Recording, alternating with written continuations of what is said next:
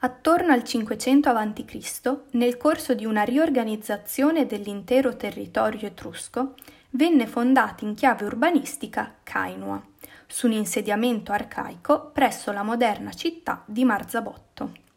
Essendo il primo esteso pianoro per chi giungeva dall'Etruria tirrenica attraverso gli Appennini, la sua posizione risultava strategica per gli intensi traffici commerciali, nei quali rivestiva anche un importante ruolo come centro artigianale.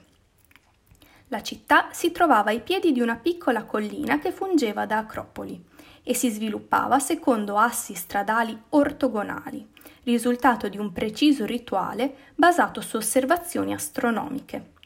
Gli edifici sacri dell'Acropoli si collegavano, tramite uno degli assi viari principali, al settore nord-est della città, che era riservato ai templi urbani di Tinia e Uni. Questi edifici sono indice dell'importanza che assumeva la dimensione del sacro all'interno della comunità di Kainua.